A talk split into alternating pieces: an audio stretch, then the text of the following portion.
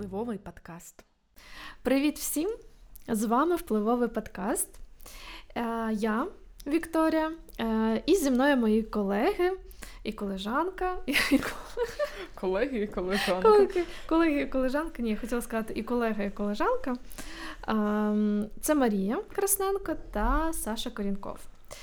Е, привіт! Привіт. Привіт. Сьогодні в нас подкаст. Е, який плавно продовжує тему е, минулого нашого спільного подкасту. А я можу нагадати, що ми в минулому розмовляли про наше минуле, студентське минуле, про наші е, наукові інтереси в університеті, про те, е, що нам подобалось, що ми вивчали і про що ми писали. І тоді я розповідала про свою дипломну роботу. велику, великий так, матеріал. Е, ми тоді багато чого обговорили, і не тільки в контексті самої дипломної роботи на тему фанатизму, релігійного фанатизму, а й трішки це перенесли в сучасність і в те, чи ми можемо говорити про те, чи росіяни е, є фанатиками е, своєї тієї чи іншої ідеології. Ось і сьогодні ми я пропоную нам продовжити в такому ж. Будь здорова. Будь здорова. Правда. Марія. Правда, бачите, ми не брешемо. Будемо продовжувати. Що ми точно будемо продовжувати. я пропоную продовжити сьогодні, щоб наш Саша розказав нам. А я ще можу трішки скажу, що я в принципі знаю, яка тема його е- інтересів була, і я думаю, є сьогодні. І тому я одразу можу зробити такі як питання е, на майбутнє, чи можемо ми називати. Ну, верніше, ми вже називаємо, але, можливо, Саша, обґрунтування да, щодо е, росіян і тероризму. Тобто це як продовження було, що росіяни фанатики, а тут ми можемо зробити таку паралель. Тому, Саша, питання до тебе. Розкажи, будь ласка, про своє студентське минуле, трішки про свій е, інтерес і як е, він повпливав, а можливо, не повпливав на майбутню твою е, діяльність таку е, письмен... Тебе ж можна називати письменником? В принципі, письменником. Дослідником може. Або дослідником, автором. Автором. Ну, Письменник це коли тебе більше двох, мабуть, або трьох. А я не знаю, до речі. От я сам не знаю. Дослідником. Зараз ми загуглимо і дізнаємось, коли можна вважати себе письменником. Мені подобається дослідник. Дослідник. Ти відразу по дерев'янського згадую. Угу. Треба буде тебе перезаписати в телефонній книги. Дослідник. Дослідник. Да. Розкажи. Про студентське життя. Ну, студентське життя було веселе. Що ще можна сказати? Ну, те, що можна розповідати, я розкажу. Ну, Для людини, для хлопця, який виріс в маленькому шахтарському містечку, Луганськ це був, звичайно, як Нью-Йорк, мабуть. Е, з купою розваг, з купою молодих людей, з якими було цікаво спілкуватися. Ну, як завжди, коли ти приїжджаєш в нове середовище, тобі хочеться за рахунок чогось виділитися.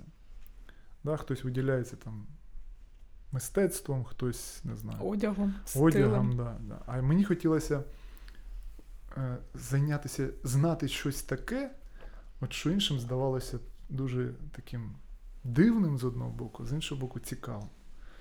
Знаєш, да. Ну Це я зараз усвідомлюю, тому що в мене не було такого тоді наміру, що от я зараз. А я прям думав, я думав, що ти щось... прям придумав собі сидів і такий, чим я можу е, виділитися такий. Треба ще знати, що інші не знають. Ні, ну це от я зараз просто постфактум. Тому що я теж задаю собі, собі питання, яка нормальна людина буде вивчати тероризм. Та ну це дивно. Я от дивлюсь, коли там американських дослідників тероризму. Ну я ж бачу, що це потенційні маніяки. Там, очі такі світяться. Так, тут ми не ображаємо дослідників да, з Америки. Да, да, ні, ну Це така невелика примітка. Ні, а багато ж, е, ну як багато, люди, які вивчають е, маньяків, е, вбивців, ну тобто з точки зору там психіатрії, психології, їх поведінки, то багато хто каже, що самі ці люди, які так сильно ем, поглиблюють, Захоплюються. поглиблюються цю тему, що там також є можливо запитаннячка. Тобто це не означає, що вони е, потенційно вже завтра йдуть там щось робити, але ем, типу, що Схильність, схиль- можливо. якась так може бути. Тому ну, може, Саш, да, може. Ні, до речі, якщо брати моє студентське минуле, то насправді так. Я е, мав досвід в політичній, е, такий радикальний політичний, політич, радикальний політичний досвід. А знаєш, у мене тоді відразу питання: твій сьогоднішній зовнішній вигляд це також наслідок. Ні, е, ні, ні, це просто старість, це вік. Воно само якось так. Ні, насправді так, да, будучи навчаючись Луганську, я там, ну, для Луганська в 2005-2010 році бути проукраїнським активістом, членом е, Всеукраїнської організації Свобода. І там це було радикально. І от мені цікаво було да, цим займатися. Ми там з хлопцями організовували мітинги, організовували там акції прямої дії, навіть там кілька разів. е, Ну, коротше, ми билися з ватниками, коли це було ще не в тренді. От, от саме тоді. Да. Ми, ми першими побачили, що це таке. У мене кум, який був очільником е, Всеукраїнської організації Тризуб. Імені Степана Бандери в Луганську. Тобто це, ну уяви собі, не? наскільки чуваки були. І він, до речі, я його А тут, до речі, знаєш, вибач, що я тебе переб'ю. А пам'ятаєш, ми спілкувались із е, Людмилою Янкіною. Вона Так, також, так. до речі, з Луганська і говорила про те, що, попри всі існування міфів, що от Луганськ, там проросійське місто, багато ватників, все рівно і в Луганську, і в Донецьку була дуже така вагома спільнота проукраїнська, радикальна. Конечно. Яка дуже насправді мені здається, ну знову ж таки, я базую якраз а, свої думки на конкретних людях. Вона, можливо, навіть більш потужна певною мірою спротиву є, ніж там в центральній Україні або в західних областях. бо середовище таке, да, тобто треба було да. бути більш Агресивне середовище вимагає від тебе да, агресивної адаптації. Мгм. І насправді так. Я пам'ятаю, що коли я познайомився вперше, вперше з цією проукраїнською тусовкою, то це було на підпільній квартирі, десь там на районі на околиці Луганська. Це як прям в книжках. Да, да, там якийсь ветеран політичного проукраїнського руху, там всіх питав, хто що чим займається. Да, потім перша моя акція прямої дії це було закидати пам'ятник Леніна і Дзержинського фарбою. Да. Це було прям, знаєш, так вночі, організація, там, е, там прикриття, там, е, ну це взагалі це прикольно.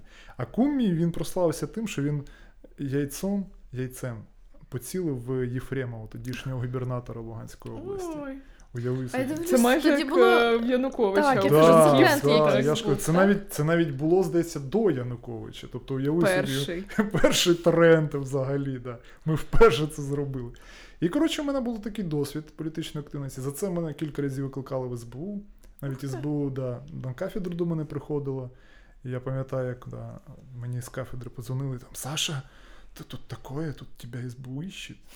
Ну, ти ти. Ну, потім гуртожиток Не до мене знайшли. приходили. Ні, приходили гуртожиток, да. Мене викликали в СБУ.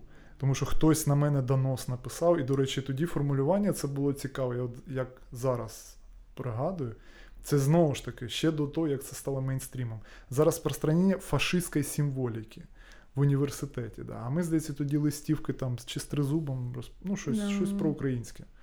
Мгм. Да. І тоді у мене був перший візит А який це рік, вибач? 2006 або 2007. Тобто вже сьомий, тоді а, Це був Ющенко, до речі, українську владі. да. символіку вже е, сприйм... ну як сприймали, тобто вже були ці слова, застосовувалися до української Да, ну, символіки. у мене- в доносі на мене якраз було, було таке формулювання. Я от не пам'ятаю, здається, він у мене вдома залишився цей донос не тут, а там, на окупованій території. І цікаво, мені навіть СБУшник віддав, каже, на, дивись. Да, і займався цим політичним радикалізмом. І, і мене цікавила ця тема, але не в плані активізму політичного, тому що я себе в політиці якось не ну, мені не цікаво було насправді. Хоча я там думав спочатку балотуватися, потім ні. На, в, Ки... е, ні, в Києві, в цьому, в Луганську. Е, Але потім, е, але сам політичний радикалізм мене зацікавив як явище. Ну чому от молоді хлопці або молоді дівчата організовуються такі групки і починають творити цікаві штучки.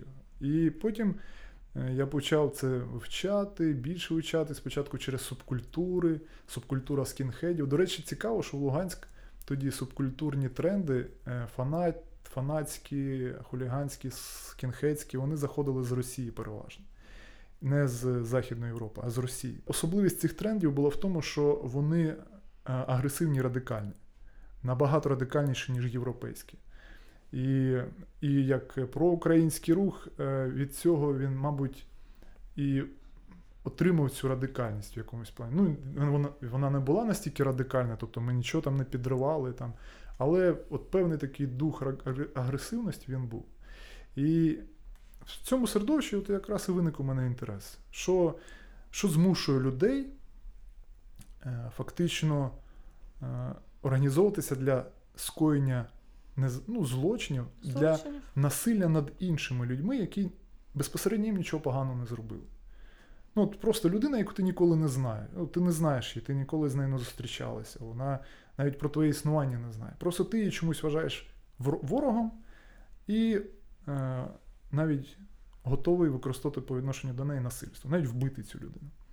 Тільки заради того, щоб досягти якісь своєї політичної мети.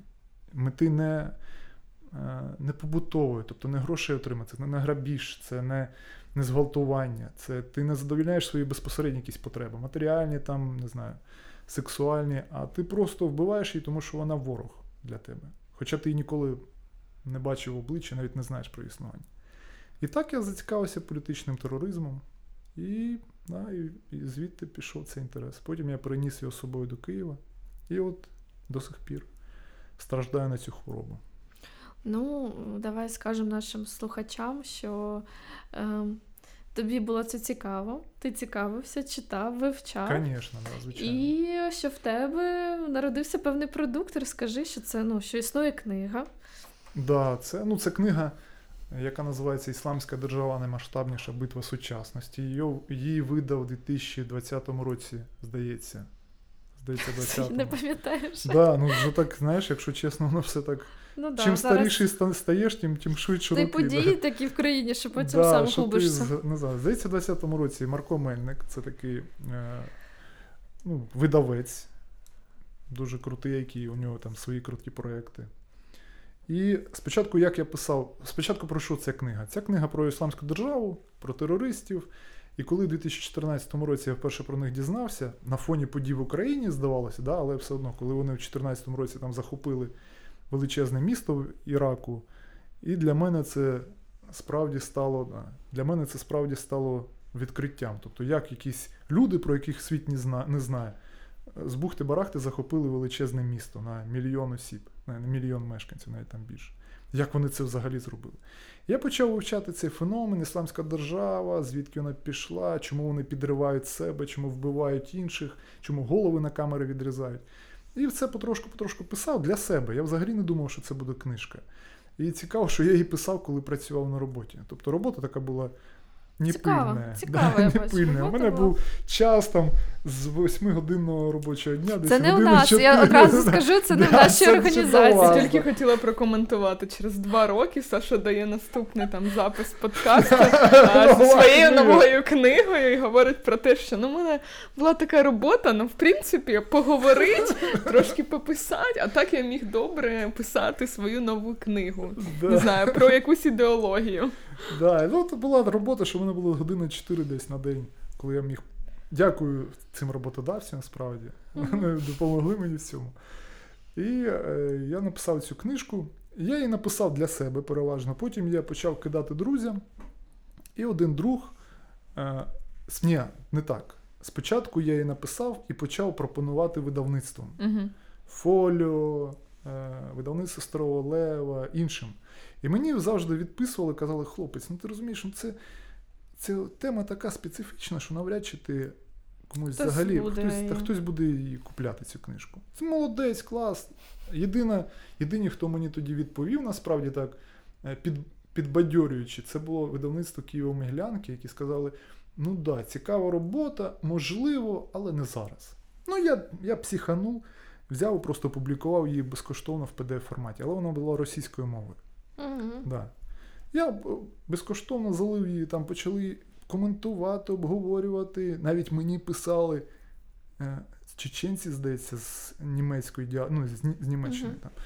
Вплоть до того, що спасибо, дорогой, хорошую тему поднял, обсудил. З, такі, там». з, таку, з такою інтонацією саме Да. був текст. Да, вообще молодець, спасибо тебе там. Да, Так, ми також не вітаємо стереотипне ставлення Ну, і ну, зображення. да ну просто ну, це було тепло, знаєш, ну це приємно, коли тобі незнайома Ну, людина з Берліну десь або не з Берліну, я не знаю, з Німеччини пише і каже, що там дякую, книжку твою прочитали, молодець.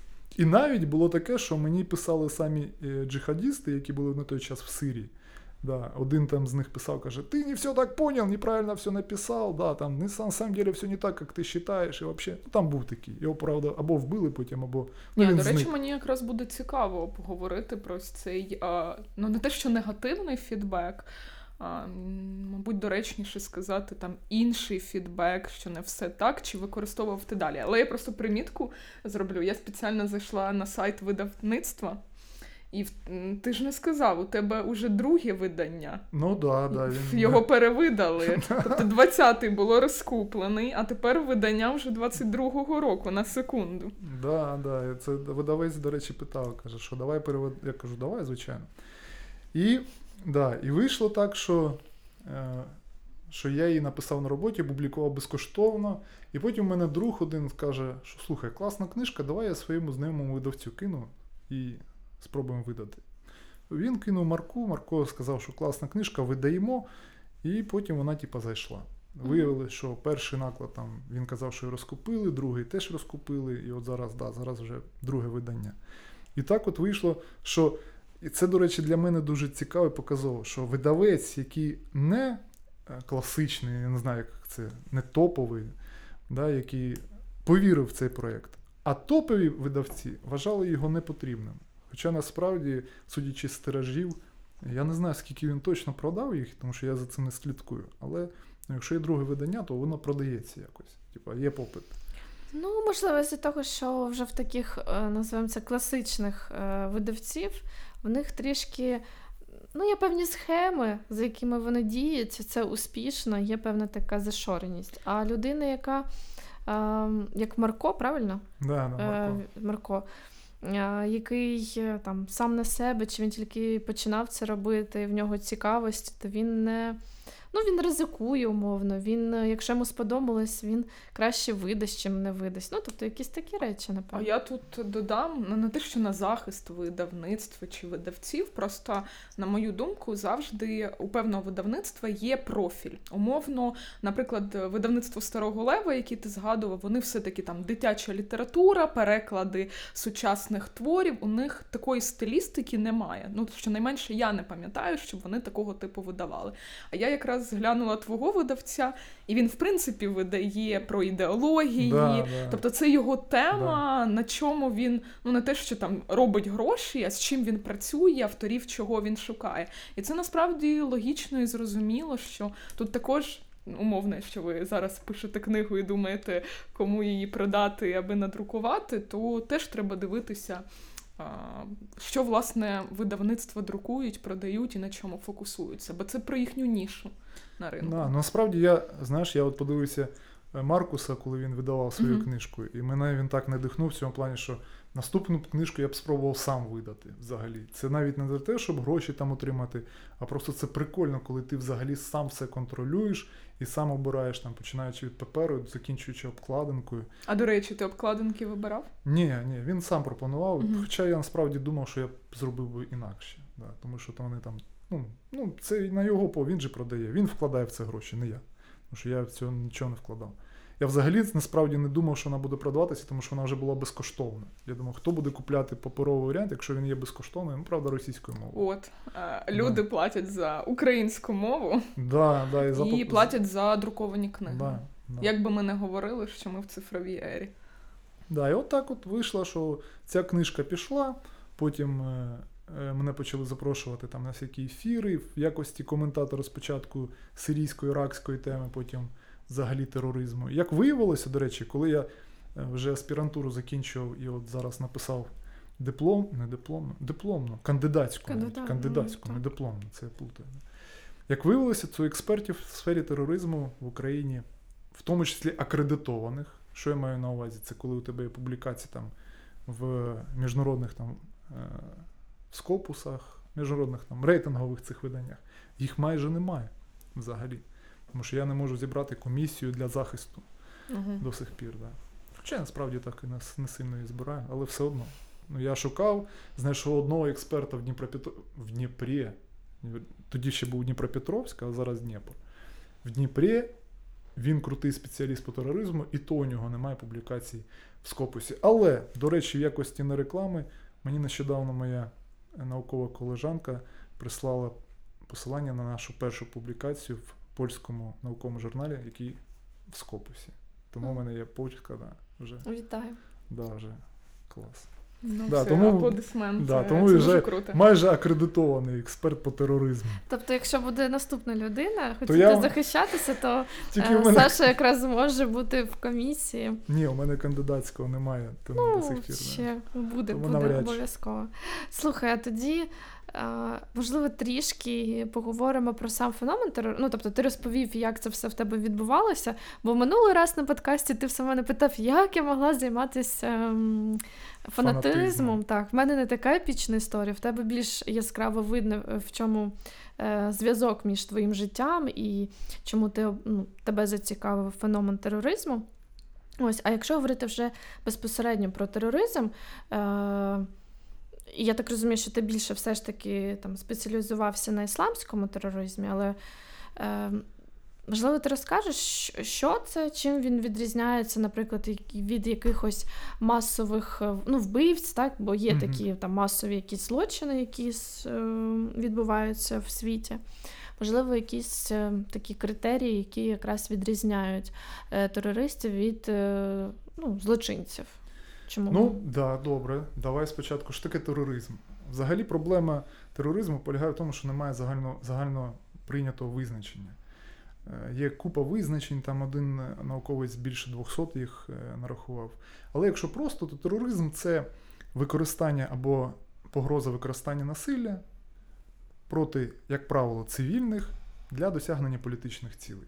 Тобто це насилля, це цивільні, і це ще головне страх, от з метою залякати. Тому що, як правило, терористи можуть навіть не вбивати там або не підривати, а достатньо просто залякувати. Тобто, головне зрозуміти, що тероризм це інструмент політичного насилля. І е, в цьому його і унікальність, і відмінність, е, наприклад, від звичайного злочинця. Тому що якщо грабіжник, він так само використовує погрозу насилля або фактично використовує насилля, але у нього є свій власний інтерес там, забрати гроші. А у терориста у нього не свій інтерес. Хоча там мотивація, можна про це знову ж таки дискутувати, в чому мотивація терористів. Але у терориста інтерес це е, сприяти досягненню політичної мети, надособистісної. Тобто, в щось, от щось він вірить, що не стосується його безпосередньо. Що не дає йому більше грошей, не дає йому більше статусу, а щось вище за нього. І заради цього він готовий і вбивати, і помирати. В цьому, в цьому в принципі, і суть цього тероризму. Е, Ти просто це все називав, і в мене так в голові, знаєш, ти там називаєш якісь е, ознаку там в речення будуєш, ознака, ознака, ознака, і така, так, і тут плюсик підходить, тут плюсик підходить. Ну, до Росії маю на увазі. Тобто Ні, ти це називаєш, Росія, да, і я просто це не спеціально, а воно в мене так в голові будуються думки, що я така, о, і це підходить, і це підходить. Я більше навіть скажу.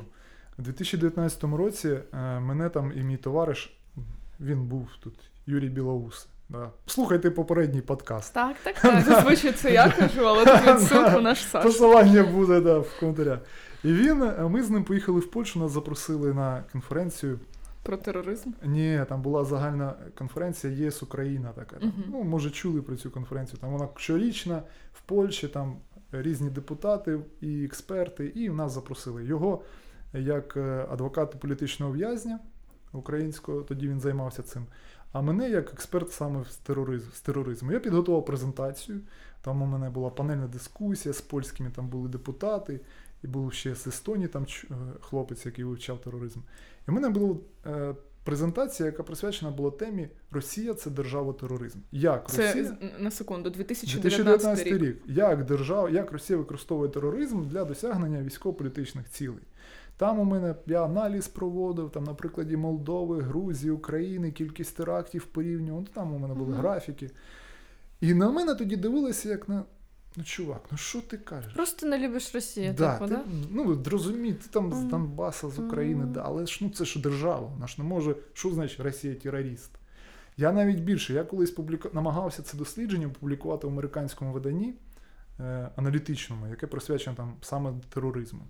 І мені писав американський професор, відповідав там дуже такий, як маститий професор, класик в цьому плані, вивченні тероризму. Він писав: ні, ну твоя стаття прикольна, але ж ти розумієш, ну Росія не може бути терористичною державою. Ну тому що Росія А, да, На дворі 2022 Да. рік е, да, Росія да. Україною терористом визнав е, від да, Асамблеї НАТО, європейські країни. Да, а я це про це казав ще в 2019 році, і мене тоді ніхто не слухав, а в Європі дивилися взагалі на типу, ну це А ти- українці, які дивні якісь. Що А вже. ти не написав зараз, після того, як ну, прийшлося там НАТО визнало, Я там професору, та о, привітики, там щось такого Ні, плану, ні? Ні, до речі, Ну ні. просто було б цікаво, як людина, ну не так багато років пройшло, там скільки Ні, до речі, три роки. Насправді тут знаєш тобі як ідея. Ну я зараз зі своєї точки зору дивлюсь, мені було б підняти цей матеріал дуже цікаво і зробити дійсно такий. Апдейт, умовно, оновлення і спробувати ще раз видати. Так, це нам на робочу зустріч внутрішню не, не розповідайте. Вибачте. Так, ми щось придумаємо обов'язково з цього, і потім Такий Саша думаю, взагалі це моє е, рідне, а ви тут ні до чого. Ви не займаєтесь питаннями тероризму. Чому ви хочете? Ні, так це круто. Якщо більше буде займатися цією темою, це круто. Тому що справді, ну да, те, про те, що е, я, та не тільки я, там ще хтось казав, що, що Росія це держава-терорист і використовує терористичну стратегію. Ну, це за, за, ну, зараз це загально прийня- визнаний факт, але все одно від цього нічого фактично поки не змінюється. Треба тут працювати далі. А давай, до речі, про це е, поговоримо. Що власне е, змінює те, що когось або щось, певну організацію, або якщо ми говоримо про Росію, визнають державою терористом. І тут, якщо знову ж знаєш, політичний аспект. Тому що я думаю, багато хто прочитав, що, наприклад, Європарламент проголосив е, Євросоюзу, проголосив, що все Росія держава-терорист, але нічого і не змінилось особливо. Чи це так, чи коли взагалі це е, змінить? Ні, ну е, по-перше, якщо є, е, давай так, є е, механізми, які визнають і прецеденти, коли державу визнають спонсором тероризму. Угу. Цим займається, займаються американці. У них е, на цьому взагалі вже рука набита. Вони там ще з Куби починали, потім Судан. Зараз це Сирія, КНДР, Іран. І, здається, та, да, да. Здається, чотири взагалі. Да, чотири має бути країни. Здається, з Куба, Сирія, КНДР і Іран. Зараз офіційно визнані державами-спонсорами тероризму.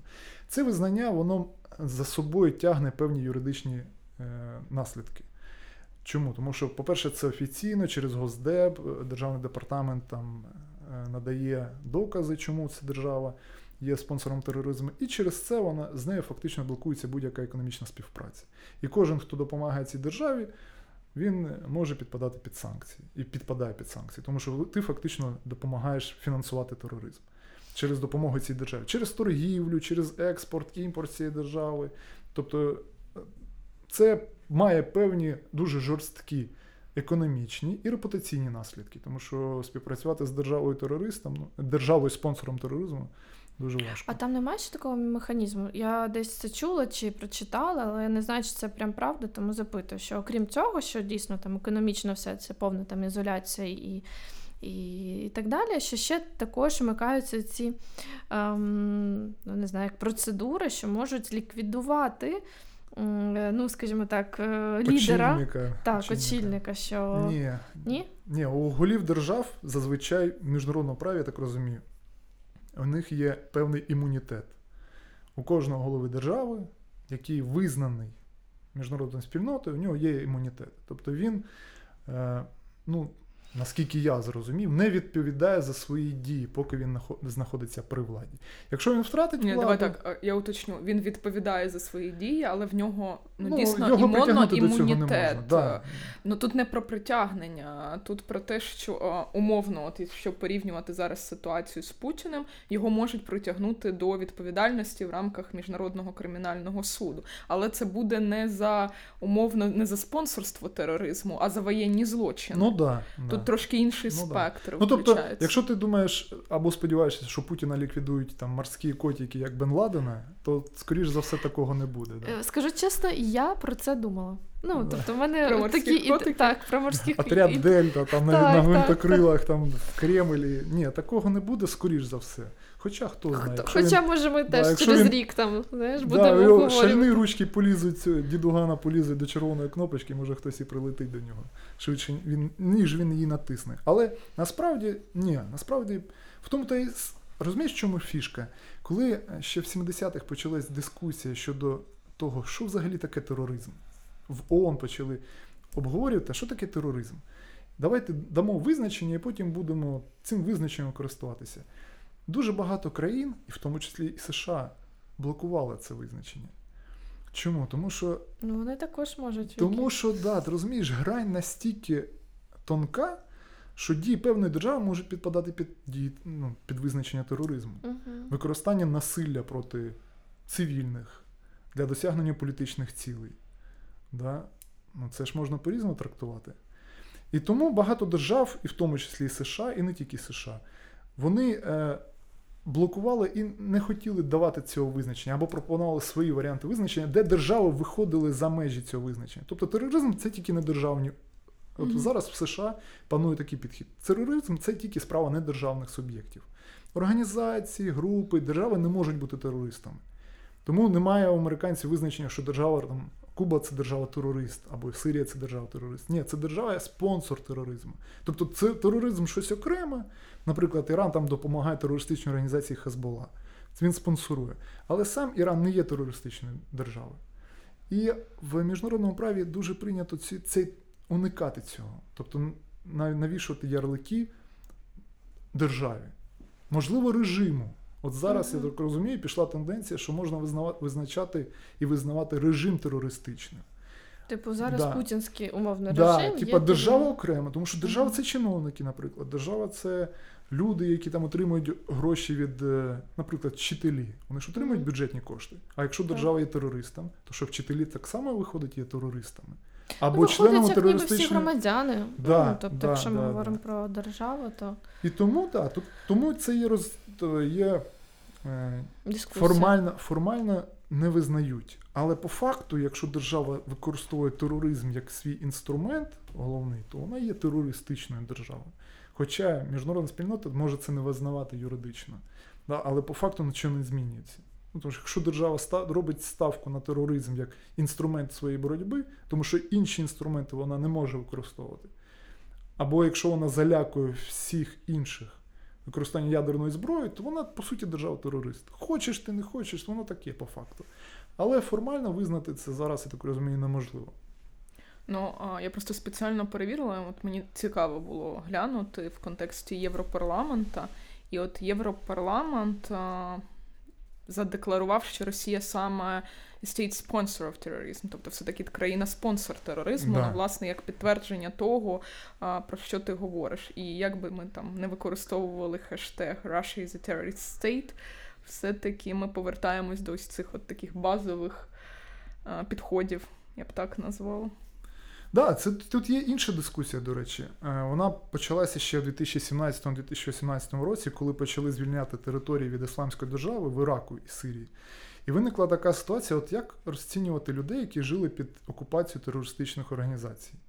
От чи є вони, наприклад, терористами? Ну, вони платили податки, які нав'язувала їм ісламська держава. Ісламська держава це от фактично Мгм. квазідержавний проєкт. У них були свої суди, податки, свої там свої міністерства, своя армія, у них свої герби, там все було. Всі. Ну, все, що прапори, свій гімн, все, що всі ознаки.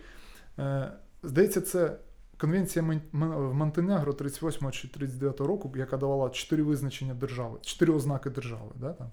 там е, суверенітет на територію, населення постійно, міжнародне визнання і там що то ще ще якась четверта. Територія, населення, суверенітет і народне, і міжнародне визнання. Мгм. І у ісламської держави не було лише міжнародного визнання. Тобто ніхто її не визнав як державу, а все неї не було. І виникало питання: а як розцінювати цих людей, які тривалий час жили під окупацією ісламської держави, які платили податки, фактично допомагали цій терористичній організації? Чи є вони терористами? І потім це питання, типу, ну ні, давайте все ж таки вони були в окупації, це не терористи. Ті, хто безпосередньо брав участь у злочинах, вони терористи. Ті, хто допомагав, ну, ну треба розділяти. І тут кожна окрема, там, наприклад, іракський суд, він взагалі всіх вважав терористами. Якщо ти знав про те, що твій сусід терорист, а, а про це не доніс, то ти так само терорист, і там в Іраку була смертна кара і залишається смертна кара за, за приналежність до терористичної організації. Американці, які звільняли Ірак від, від ісламської держави, вважали, що ні, ну давайте все ж таки розділяти. І цей самий, ця сама проблема актуальна і для Росії. Як вважати населення? Ким вважати населення Росії? Яке сплачує податки, яке ходить на роботу, яке працює на заводах, де виробляються снаряди, які потім летять е, в цивільні об'єкти в Україні. Ну, для мене, наприклад, все ж таки є різниця, бо до цього ти говорив про, говорив про людей, які знаходились в окупації. Е, громадяни Російської Федерації не знаходяться в окупації. Тобто вони можуть, ну, поки що, так, скажімо так, і там до 24 лютого, і після до, дуже довгий термін. Термін могли виїхати, і ми бачили, як е, деякі там родинами і чоловіки виїжджали там 21, 22 вересня, коли е, сказали про часткову мобілізацію в їх країні.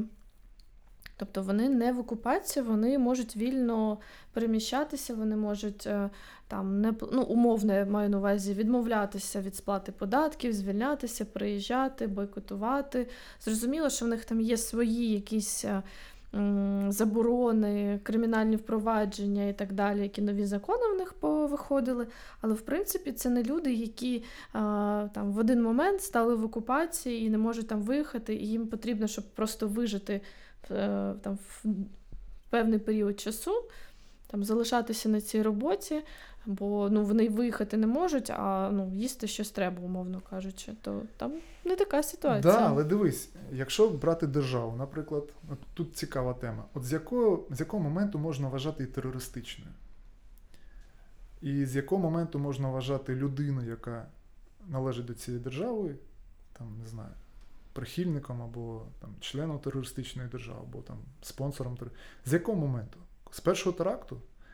Чи коли міжнародна спільнота визнає її держа- державою терористом? Чи коли вона, наприклад, порушує свої легітимні, е, там, легітимні закони, ну, процедури, які підтримують її легітимність, як там як держави? От коли Ну, для мене я ще розумію, ти навіть до цього говорив е, про інші країни, що зрозуміло, тут ще залежить від того, хто про це думає, хто про це говорить. Тому що зрозуміло, що для нас, для українців, наразі е, Російська Федерація, е, ну, хочеш не хочеш, це. е, Країна-терорист, і вона стала, ну я маю на увазі про термін, да? вона стала такою там, умовно, не там з першого дня, як почали м, е, летіти ракети, особливо в, ну, скажімо так, в там, де просто в цивільні об'єкти. І в будинку влучати. Тобто для нас це 100% так. Ну, я не зустрі, я не знаю. а давай тобі ще таке а якщо, наприклад, там з точки зору американця, то напевно американець може сісти і поговорити про те, що ну так, можливо, це було там не з 25 лютого вони такі, а, наприклад, там після Бучі. Ну, наприклад, там, і вже розмовляти про те, що ой, які критерії, ну тут ще вони там так потрапляли, там ще не так. І, можливо, для інших, для іноземців так, така розмова ну, має місце. Ну, А я, знаєте, зайду до вас у цю таку включусь в розмову із достатньо практичної юридичної сторони, і просто знаєте, навести на прикладі не знаю, кримінального кодексу України візьмемо вбивство. Так, ми не говоримо про тероризм, не- Мгм. злочини проти держави, просто вбивство. Людина вбивцею визнається тільки тоді, коли буде проголошений вирок суду. До того моменту це підозрюваний, обвинувачений. Але навіть якщо ми впевнені, що він вбивця, ми бачили, як він там не знаю, застрелив людину. до вироку суду він не є. Тому для мене в цілому ось цей принцип він насправді і поширюється, і на питання. Ну, це моя зараз точка зору. Ми можемо зараз обговорювати, як це насправді юридично визначається, що за цим тягне, тому що насправді для мене питання тероризму залишається відкритим, як і в рамках національного законодавства України, так і в цілому світовому. Ну і власне ти Саш про це також говорив. Що не все так не те, що однозначно улюблена фраза, але це дуже дуже тонка грань. Але глобально для мене це все-таки лежить у площині того, що ми таки іменуємо певну країну, і це тягне за собою відповідні наслідки.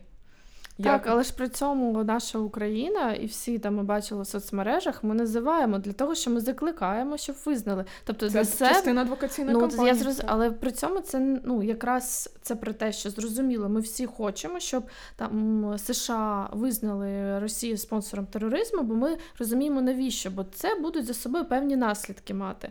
Але при цьому в суспільстві України ну є певний консенсус. Тобто ми ж адвокатуємо те, в чому ми впевнені, тобто для України. України наразі е, не потрібно для впевненості ем, того, що Росія спонсор тероризму, щоб США це визнали. Ну, тобто, ми не просимо визнати це США для того, щоб ми були в 100% впевнені. Ми це хочемо, бо за цим йдуть певні негативні для Росії наслідки. Тому з однієї сторони, так, ну як юристка, я розумію, що тобі потрібно, щоб ем, були ці судові, але практика показує, що ну так населення.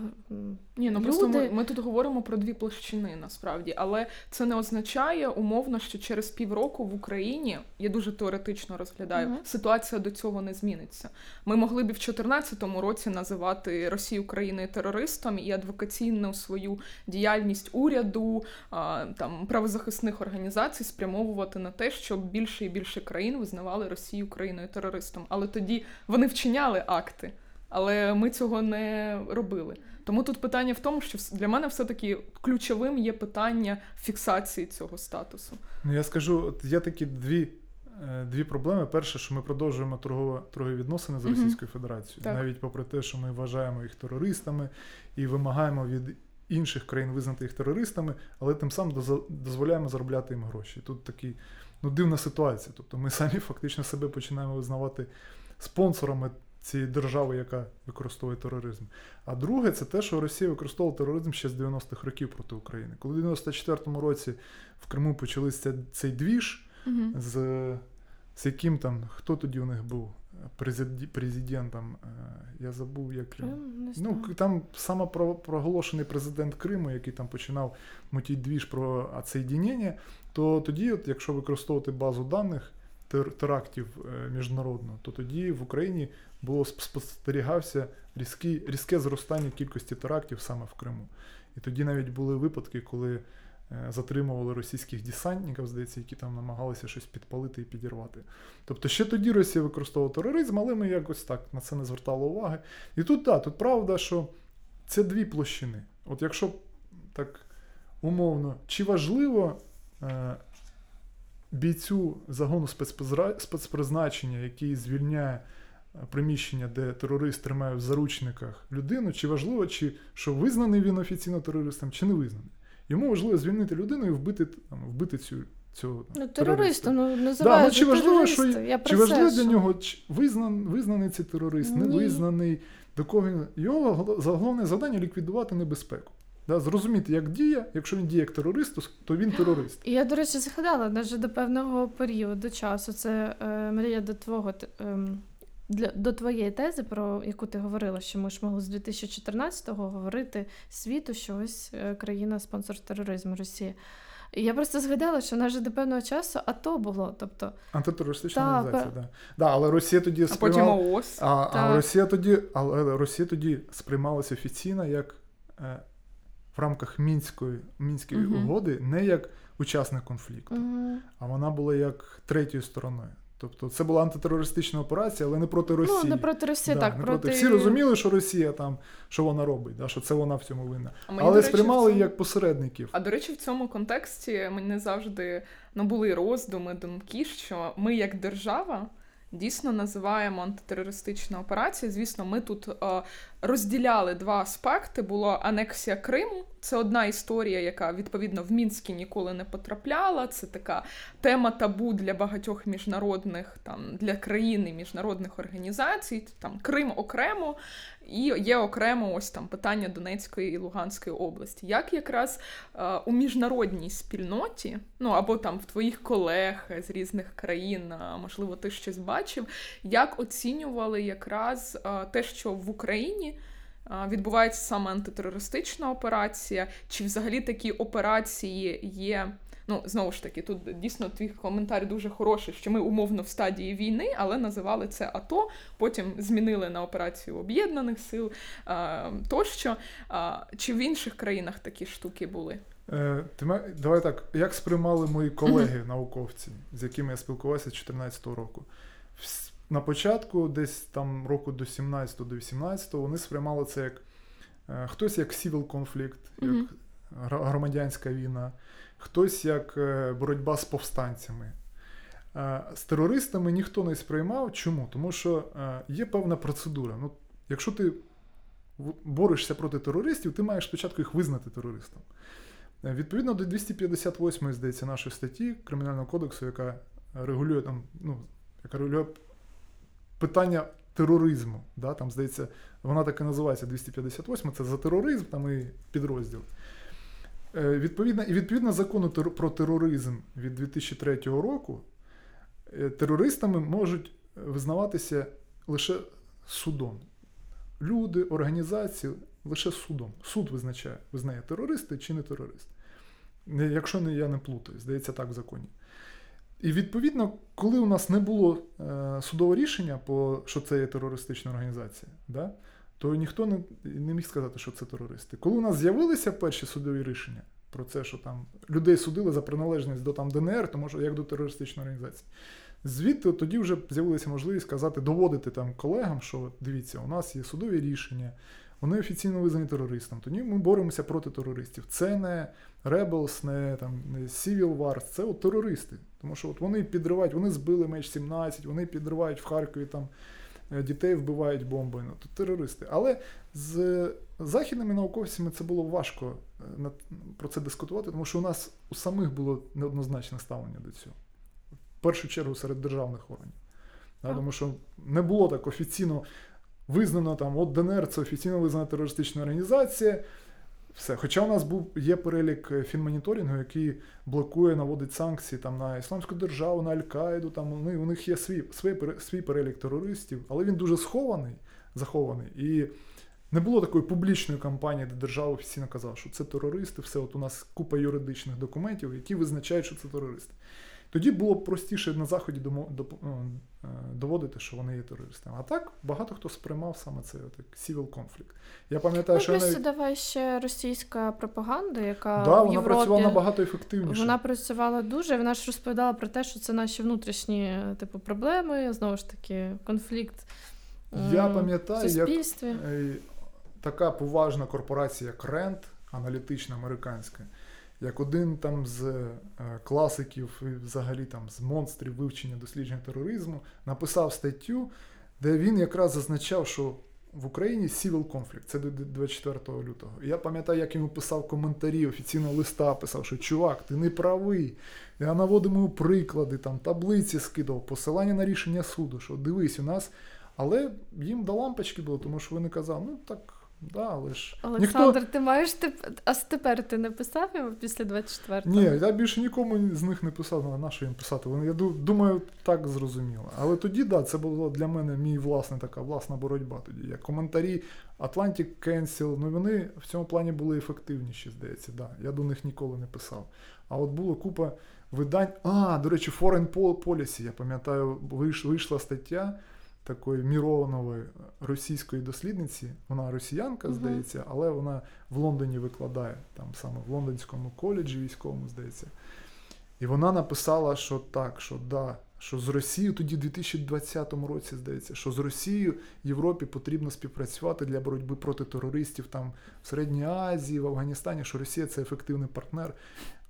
І я тоді їй писав: ну як це може бути? Вона тут підтримує терористів, вона фактично використовує тероризм. Як ти можеш таке? Але все нормально, foreign policy тоді. Опублікував цю статтю і і все було хорошо. В цьому плані. Реально, хорошо, і все було хорошо. Да. Зараз простіше, але, да, але в принципі.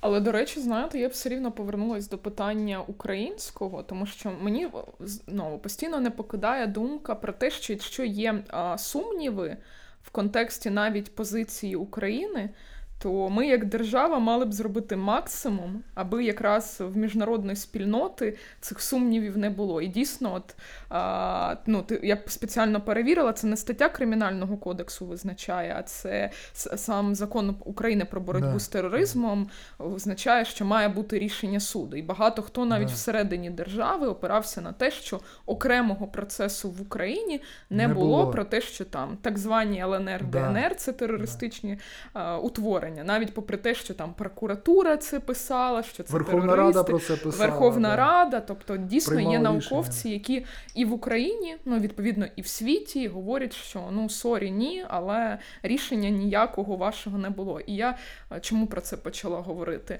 А, В контексті того, що інколи нам самим, як державі, ну треба прибирати ось ці сумніви і зробити максимум. Ну реально, в чому була проблема зробити процес проти ЛНР ДНР? Я думаю, це була якась внутрішньополітична історія да. про всі історії із мінськими угодами, які досі зараз е- розглядаються, і багато є багато запитань до цих угод. І про е, медвід... Ну, знову ж таки, я не політична експертка, я не знаю цих всіх внутрішніх історій. Я просто глядач, який дивиться там якісь матеріали.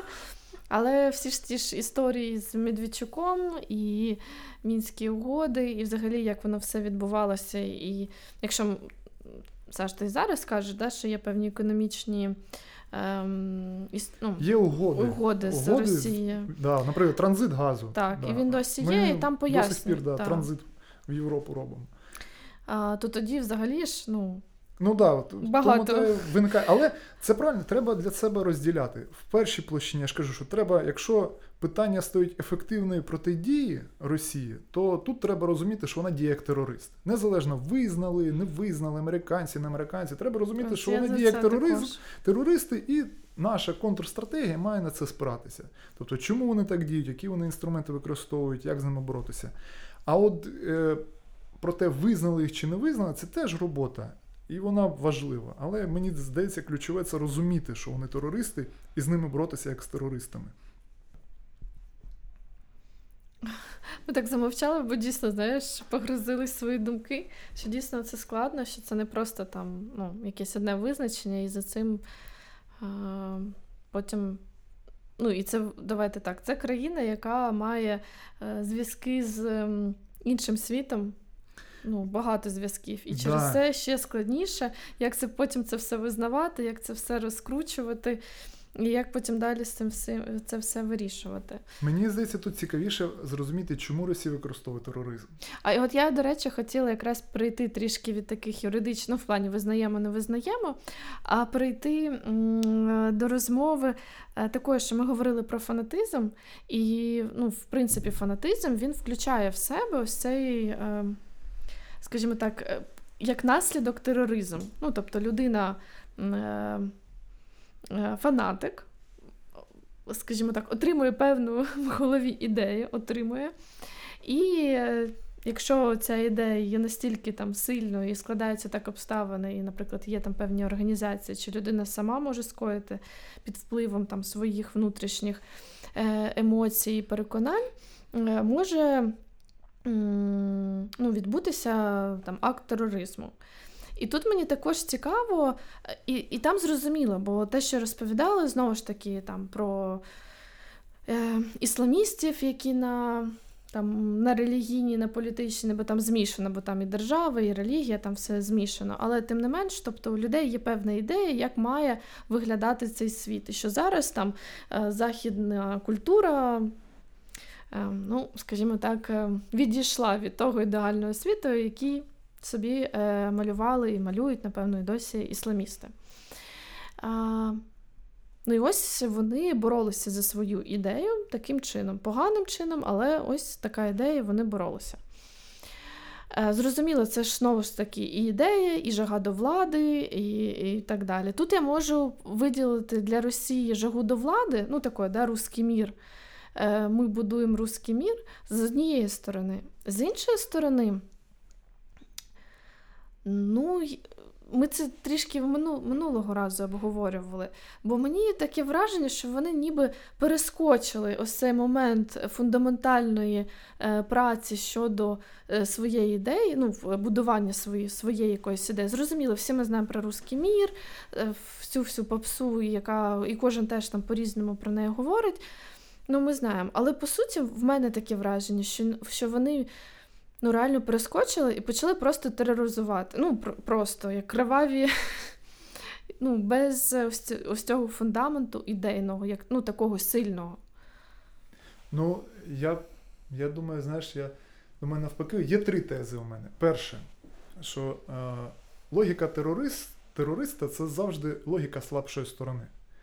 Це загально прийнятий такий факт в науковому середовищі. Тобто тероризм використовують слабші. Якщо ти сильний, то нащо тобі там підривати десь на площі цивільних, ти можеш просто бахнути там ядерною боєголовкою, або там армію вести і там всіх подавити.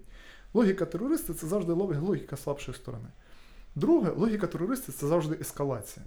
Ну, Тому що ти не можеш тут трошки підірвав, повимагав, а потім типу, сказати, ну давайте я готов заміритися. Ні, у терориста завжди одна логіка. У нього кожен наступний, якщо це працює, він буде лише посилювати. Якщо працює, підірвав з тобою пішли на перемовини, наступного разу ти підірвеш більше або захопиш більше заручників. Тому що це працює інструмент. І третя теза це логіка терориста, це завжди логіка самогубці. Людина, яка е, використовує тероризм, вона вже для себе померла. І тут це пояснюється, наприклад, тим, що е, багато терористів-смертників, останнім часом навіть більше. Людина, яка ну, заради. Про смертників, да, так. так. Да. От Терорист-смертник це е, втілення от такого чистого тероризму. Це знаєш, це от якщо брати таке в пробірки, от вивести чистий тероризм, це терорист-смертник. Тому що це людина, яка вбиває інших із себе взагалі от просто заради ідеї, чисто заради. От, да, ну Це фанатик. От. Угу. І от якщо ці три тези обговорити і застосувати по відношенню до Росії, тут можна знову ж таки зрозуміти, чому це вони використовують. Перше, тому що вони зрозуміли, що вони слабші. Вони це усвідомили. Раніше вони тероризм переважно використовували або всередині країни, коли режим тільки формувався, коли він був слабкий. Там 90, кінець 90-х, потім початок 2000-х. Потім почали використовувати назовні, переважно Західна Європа. Там е, е, справа Літвіненка, отруєння Літвіненка, потім е, ну, справа Скрипалей, там була купа вбивств і там політичних переслідувань, там вбивали чеченську опозицію, там Закаєва. Тобто вони використовували її дозовано і назовні, там, де вони розуміли, що у них інших засобів, де вони слабші. Тобто вони розуміли, що вони через суд не зможуть там, екстра, там екстрадіювати Літвіненка. Да? Вони розуміли, що вони армію туди не введуть. Да? Вони розуміли, Але вони хотіли його вбити. Ну я просто тут не зовсім знаю, згодна з тобою в тій країні, наскільки вбивство а, там громадянина Росії, до якого вони не можуть добратися, це можна кваліфікувати як тероризм. А мета і цей цього спосіб, а, ну ну це перше, це і цей спосіб насправді. Ну, багато країн використовують, не тільки росіяни, і це не завжди про слабшу сторону. Ми багато прикладів маємо режимів і країн, які ну, мовно прибирають тих, е, хто їм е, не те, що не потрібен, не вигідний або має інформацію. Ну дивись, якщо стосовно Літвіненка, то мені здається, це е, випадок тероризму. Чому? Тому що, по-перше, був вбитий колишній кадровий офіцер ФСБ, який багато знав, навіть книжку написав разом з Фільштінським mm-hmm. по поводу там КГБ, да, знімати. ФСБ взриває Росію. Там, да.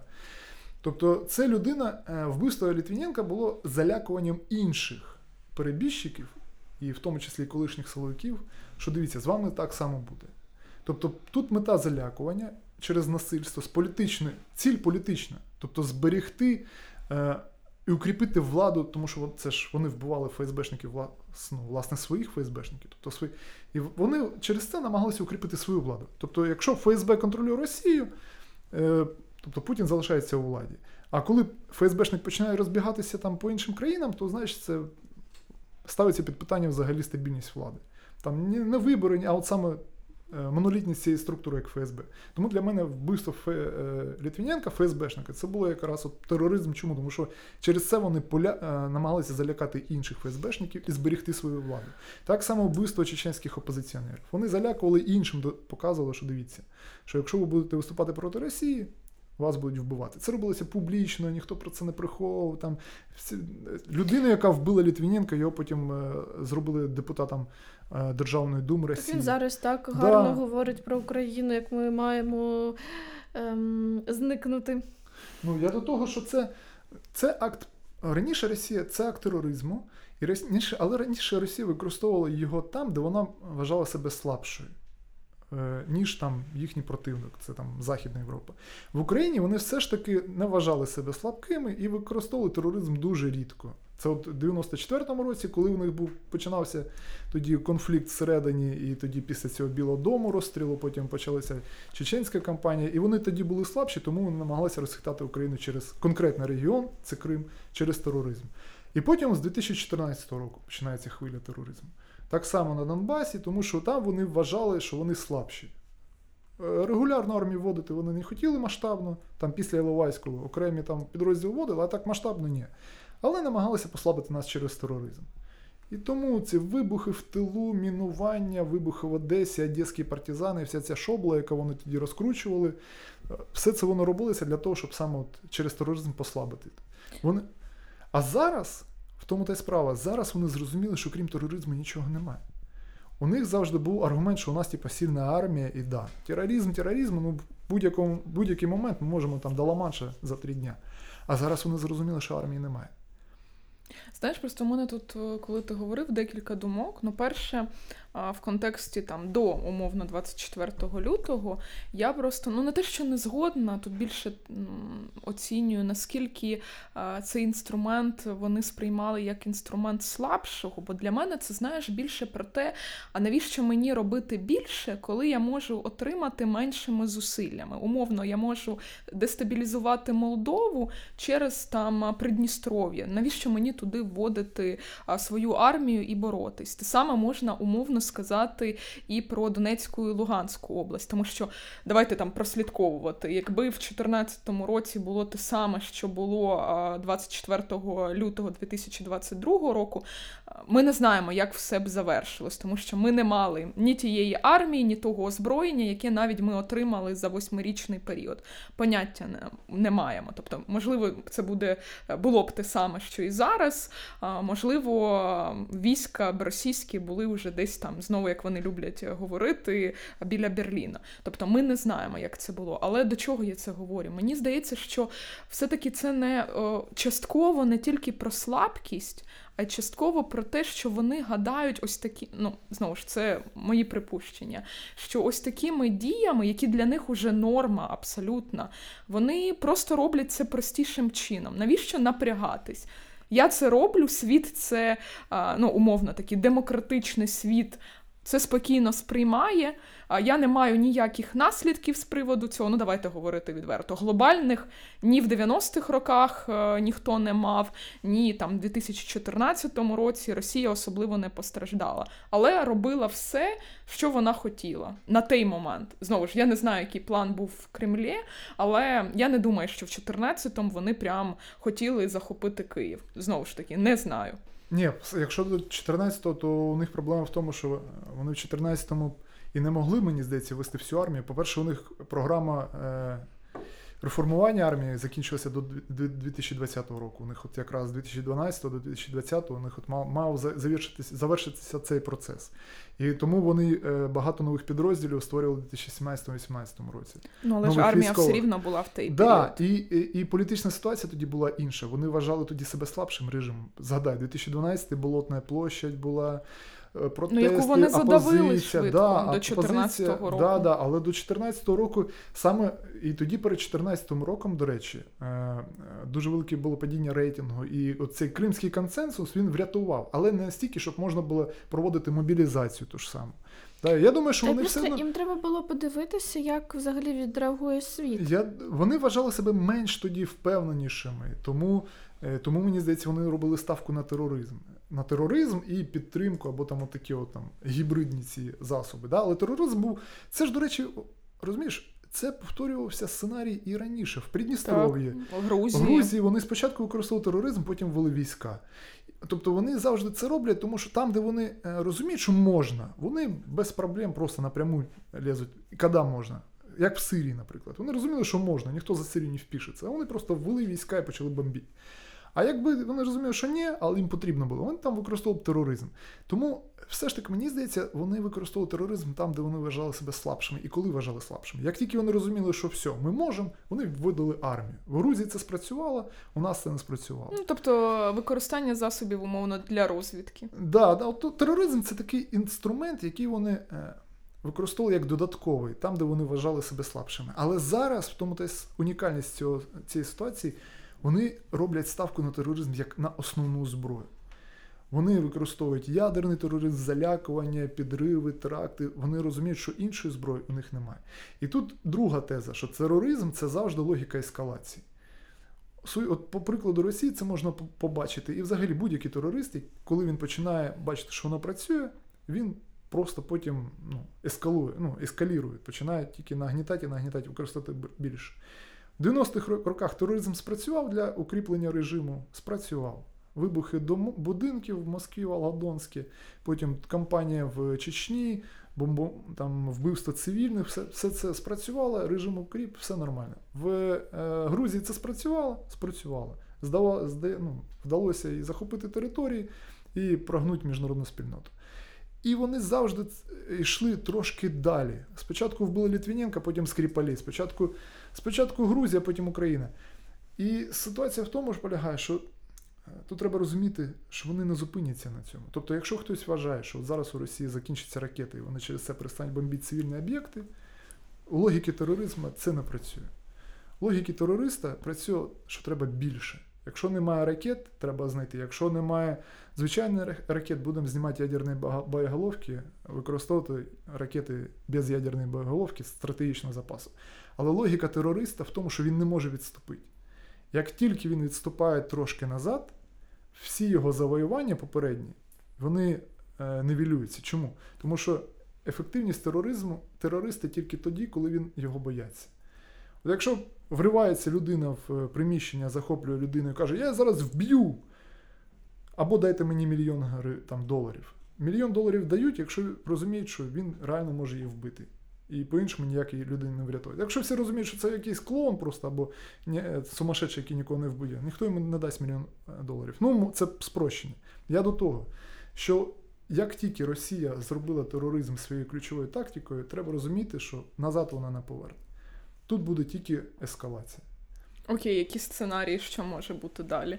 Та купа сценаріїв. Ну, Плоть. давай такі найбільш е, на твою точку зору зараз реалістичні з Та огляду й... на те, що ми там в грудні 22-го року. Насправді я я вже знаєш купу разів е, промахнувся зі своїми прогнозами. Да, да, І ви пам'ятаєте так, це так, так, 23 лютого, да, здається, на мусафір, коли я кажу, що нічого не буде, то там все, типа, да, блефи. Так, так, так. Знаєте, я просто тут е, додатково скажу, бо я пам'ятаю це чудово 23 лютого, коли я говорю, що нам треба там чітко говорити про евакуацію, да, куди да, далі. Да. І твої слова ні, нічого. І мені прям а, впевнено о 5 ранку, 24 лютого, першим, кому хотілося подзвонити і сказати спішні гадяй, да? А я казала, просипайся. да. Це якесь коло е, людей. Е, типу, знаєш, Марія, ти Саші, Саша тим професорам, а от бачите. Поквітатися, да, от настав час. П'ята ранку, 4 лютого, всім треба поквітатися. І перше, що робимо, дістаємо месенджери. Да, Тому я прогнози робити не хочу. Я просто впевнений, що якщо. Ні, тут знаєш, не е, я більше питаю не про м, прогнози, які там не знаю, сценарії, так? А про те, як більше розцінювати поведінку далі Росії, якраз розуміючи, що у неї немає відступу. Бо я зараз своїм там знайомим, які питають, коли це все завершиться, це моє теж топове улюблене питання. Що в 2014 році, починаючи, коли це все завершиться, що зараз я їм говорю про те, що для мене тут або ми, або вони, і ніхто нікуди вже відступати не буде. Бо в Росії для мене ну реально і ти тільки підтверджуєш ці слова. Їм нема куди відступати. Тобто вони будуть боротися для мене знову ж. Можливо, зараз у вас буде інша думка. А, Нема куди, бо вони вже загнані а, своїм таким, не те, що фанатизмом. Детаї, детаї. А, Є ну, куди. умовно так. А, І те саме і для України. Тобто те, що ми пережили там за останні місяці, а глобально за майже 9 років, нам також говорить про те, що ну ні. Як говорить президент, вперше використаю цей підхід, а, там все почалось з Криму і завершиться на Кримі, буквально. Тому я більше в цьому плані твої думки. Я думаю, що всі можливі засоби, які у них є, вони спробують використати, в тому числі ядерну зброю. Тобто треба готуватися до цього, тому що я ж кажу, що логіка тероризму, терориста це ескалація. І для мене дуже показовим стало е, той, той момент, коли вище політичне керівництво Росії почало офіційно брати відповідальність за військові злочини і теракти по факту. Наприклад, обстріли, обстріл цивільної інфраструктури. Електро. Раніше цього не було. Раніше вони Мгм. намагалися казати, це не ми. Так. Тобто, зараз ми бачимо інше, що вони офіційно визнають. Тобто вони встали на цю логіку ескалації.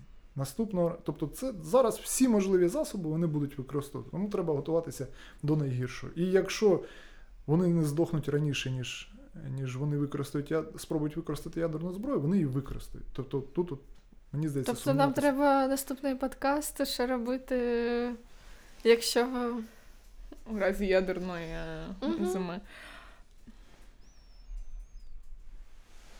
Мені здається так. Тобто тут єдиний прогноз в цьому плані. І третя теза. Логіка терориста це завжди логіка самогубці. Оце мені здається найнебезпечніше в цьому плані. Як, от якщо просто е, описати мотивацію терориста, вона поступова. Вона, ну, знаєш, це еволюція мотивації кожного терориста. Я Може, він просто по, може на певному етапі зупинитися або проскочити певний етап. На першому етапі мотивація дуже примітивна, це інструментальна. Це коли терорист використовує тероризм просто для того, щоб досягти певної мети. Наприклад, була така організація Іргун е, в Ізраїлі, яку очолював Менахім Бі- Бегін. Це в 40-х роках вона ще е, боролася проти британського мандату в Палестині. е, Ще до створення, до проголошення держави Ізраїль. Вони використовували тероризм. Вони одні з перших, хто використовував ефективно тероризм. І тоді Бе- Бегін казав, що ми розуміємо, на, що ми використовуємо. Тому що до проблем е, євреїв в Палестині має бути прикута увага всього світу. І вони для цього використовували, підривали там готель е, Давід, там кня... е, цар Давід в центрі. Тобто вони використовували свідомо для досягнення політичної мети. Як тільки проголосили державу Ізраїль, все, вони перестали. Потім Бегін став прем'єр-міністром, там навіть отримав Нобелівську премію, здається, миру, якщо не помиляюся, чи це не.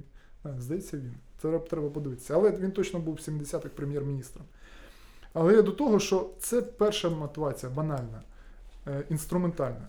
От коли ми розуміємо, що ми хочемо, і для того, щоб досягти цю ціль, ми використовуємо тероризм. Якщо ціль досягнута, ми тероризм припиняємо. Вона найпримітивніша, найпростіша, але і рідше за все трапляється. Друга, потім наступний етап еволюції це помста. Це коли терористи починають мститися. Тобто єдине завдання терориста це просто помститися. Це, наприклад, такі терористичні організації, як е, черво, е, е, бригади, Червоні бригади в Італії або фракція Червоної армії в Німеччині, яка була там в 70-х в тому числі. У них завдання було помститися за своїх там заарештованих товаришів. Не політична влада, не там проголошення якоїсь незалежності, просто помста за, за тих, кого вже покарали, там заарештували. Це більш складна мотивація. Третє, третій рівень мотивації, вже релігійний, це коли ти розумієш, що вбивство інших або тероризм це певне служіння Богу. Твому було. Коли ти вбиваєш невірних, тому що вони невірні, воно складніше, це вже про те, що ти казала Віка, про фанатізм. Але четвертий рівень він найскладніший для мене і найбільш небезпечніший. Це коли терорист вважає, що вбиваючи жертву, він рятує жертву. Не рятує себе для там, іншого світу, не служить своєму Богу, а вбиваючи жертву, він рятує жертву. Це приклад такої терористичної організації був в Японії, Аум Сінрікьо. Ну, ви про них всі чули, там вони там заріном Мгм. потравили токійське метро. Мгм. 90-х.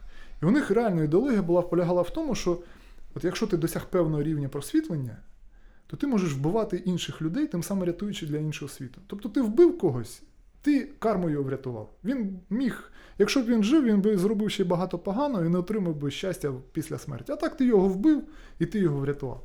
І мені здається, що Росія зараз якраз на, цьому четвертому рівні.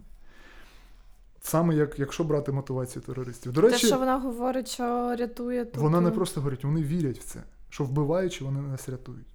Це, най... це найнебезпечніша мотивація терористів. А хто ти маєш на увазі вірить? Е, Керівництво чи Та навіть, люди? ні, які... навіть ті люди, які йдуть. От не, буквально на днях була публікація відео, де чувак з, Баш... з Башкірії казав, що він приїхав сюди рятувати нас від поляків, які захоплюють. Тобто, вбиваючи українців, його питають: ти бачив хоч одного поляка? Ні, не бачив. Але він, вбиваючи українців, вірив, що він рятує українців від поляків, які хочуть Ну, я захопити. просто до чого, що я ж багато відео, де люди говорять, що вони там собі про щось таке думали, типу такого, що вони зараз поїдуть там е, рускоязичних е, там спасати і так далі. А коли вже приїжджали на безпосередньо на фронт і потім там потрапляли в полон, розуміли, що нічого такого е, ну, немає. І багато ж людей, які. Ну там приїхали, бо заробити хочеться грошей. Ну, бо це також є там фінансовий певний стимул, що вони їдуть, бо їм там сплачують, чи родина ладу це утримує, там, чи ще якісь е, ну, не знаю, там грошові компенсації. Ну, типу, що є такі, але я не знаю, чи можна це назвати, що вже прям вся. Ну, всі вони на четвертому рівні. Ну давай Тобто- так, дивись, е, офіційне політичне керівництво Росії визна- визнає, що зараз от е, Західну Україну хоче окупувати Польща.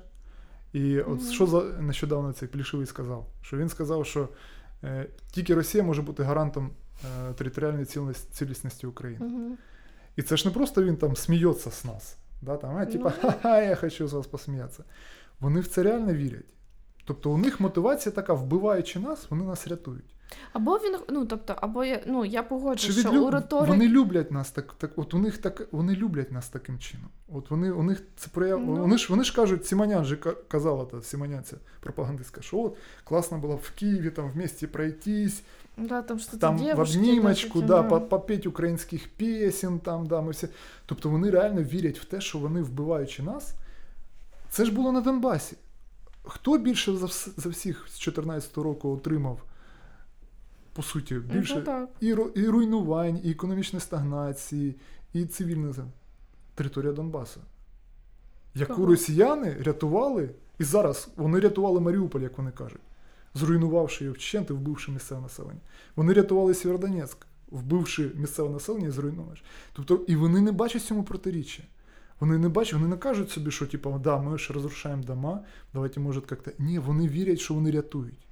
Вони ну, слухай, вірять, тут теж можна е, поговорити, бо ну як поговорити. Е, е, я теж бачила різне. З однієї сторони, так, вони е, е, говорять про те, що не рятують, і мені здається, що це така йде. я не знаю, промова, така лексика, дискурс такий вони запускають у засоби масової інформації. Ну, для того, щоб якимось чином була ідея, що ось тут зрозуміло фашисти, вся ця історія, всі ми її знаємо. Ось вони рятують е, від фашистів, від когось щось. Тобто зовнішня така історія. З іншої сторони, ти правильно говориш, що ніби ті люди. Яких вони мали, по ідеї, рятувати від фашистів, найбільше постраждали, бо ну, це схід України. Але при цьому, ем, ну, те, що я бачу, наприклад, в соцмережах іноді дивлюсь, то я не бачу, щоб, наприклад, та ж е, Росія показувала, е, які Маріуполь е, там вже все розбомблений. Вони або це показували, говорили, ось що зробили. Укри, вибачте, або вони або вони показують, як вони вже все швиденько типу там ремонтують, що там вже все працює. Тобто не можна сказати, що вони Ти не для бачила своїх Ти не бачила, мабуть, виступ цієї депутатки Денеїрівської, яка казала, що воздух Ні, я- Маріуполя мені не очистився. вистачає. Подивись. Вона казала, що коли загинув, вона каже: да, Маріуполь розрушений, але він очистився. Мариуполь очистился. Ощущение, что вот этими всеми красивостями, мишурой, э, парками там э, его осквернили. А теперь, да, через страшное, через ужасное, но он очистился. И это специально делали для мариупольцев. Чем хуже ситуация, тем лучше украшают покойника. І, до речі, цікавий факт, що от Аум Сінрікьо, про який я казав, вона японська секта. Але уяві... знаєте, вгадайте, де найбільше було адептів цієї секти? в Росії. Офіційно кажуть, що десь в Японії було 10 тисяч, в Росії 40 тисяч. В секті, яка пропагує, що вона вбиває інших заради любві. Може, ми не знали, може Путін в цю секту колись там входив. Ну, е, це кінець 90-х. 90-х років. Ну, Можливо, можливо, можливо. Є ще є такий письменник, він був такий письменник е, російський е, Шаров, Владимир Шаров. Він написав кілька романів, в яких зобразив саму суть ру- руського сознання. І в одному з цих романів він ввів такого героя чекіста. Чекіст, там є чекіст і є священник. І от священник пояснює чекісту, що впродовж історії Росії всі диктатори, починаючи від Івана Грозного, закінчуючи Сталіном, вони були неспослані Богом для того, щоб врятувати, для того, щоб врятувати більше людей. От дивись, що може бути найбільш невинним в цьому світі? Смерть мученика. Правильно? Ну, смерть мученика це найбільш от як, як Ісус Христос. Я б да? сказала дитя, але добре, хай Ну, буде. до, ну невинної Ну, людини. да. невинної людини. І в, в, цей герой в романі він пояснював: дивись, що робить Сталін або що робив Іван Грозний. Він вбивав мільйони людей, невинних Угу. мучеників, відправляв їх на небеса. Що, що, що з цього логічно виходить? Виходить, що він допомагав цим людям. Тобто він, вбиваючи невинних, рятував їх, а вони з небес були заступниками нас, тих, хто залишився жив. І у нього логіка доходила до того, що треба не тільки прославляти, а допомагати таким людям Сталіну, Чингісхану, е, Івану Грозному, тому що вони не спослані для того, щоб фактично виробляти мучеників. Росія це країна, яка виробляє мучеників.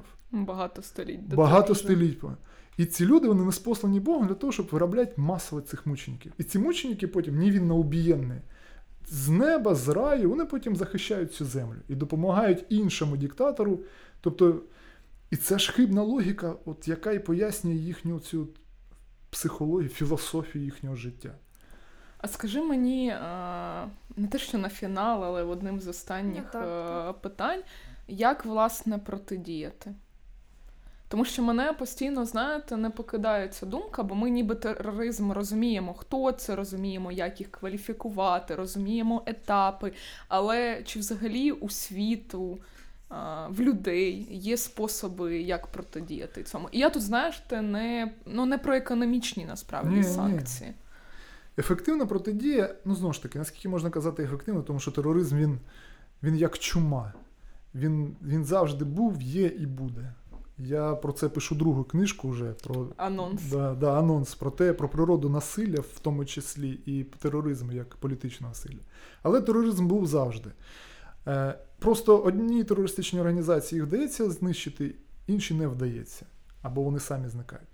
Є два простих і наразі найбільш ефективних методи: це ліквідація політичного керівництва або кадрових терористів, ті, хто найбільш досвідченіші, організаторів, і пропаганда, щоб вивести з терористичної ідеології, перш за все, тих, хто підтримує цю організацію. Тому що без підтримки народної терористична організація вона не може існувати, або вона існує недовго. Політичний режим в Росії довів, що він може існувати десятиріччями, і в тому числі і за рахунок підтримки. Тобто цей режим підтримує. Тут, тут дискутувати на, на цю тему, мені здається, ну, без сенсу, тому що це так зрозуміло, що їх підтримують. Тому, якщо боротися з Росією як з терористичною організацією, це ліквідація політичного керівництва і тих, хто тримає на собі цю організацію або цю державу, і пропаганда з населенням, щоб вивести їх з цієї терористичної ідеології. Просто навчити їх любити життя. Мені здається, що не вистачає росіянам. Це просто Любові. полюбити життя. Вони хочуть вони люблять, люблять смерть. Це насправді у них філософія смерті, вони люблять смерть. І пропаганда серед них має спиратися на те, що їх треба навчити любити життя. Показати, що життя не- це не лише страждання, що це насправді класно, що це весело і приємно. І тоді вони, я думаю, що вони перестануть підтримувати такі от терористичні режими, яких, які них є зараз. Я пропоную нам на цій ноті з одного боку оптимістичній, з іншого ні. Тому що оптимістично для мене в тому боці, що мені здається, в Україні не буде, щонайменше нема зараз передумов. Хоча знову ж мені здається, це теж окрема тема до обговорення про терористичні передумови в Україні, існування організацій, і все інше. Але та любов, яка є в громадян України, в жителів України, вона точно поборить зло. Так, дякую, Саш. Дякую. Дякуємо за розмову. Дякую.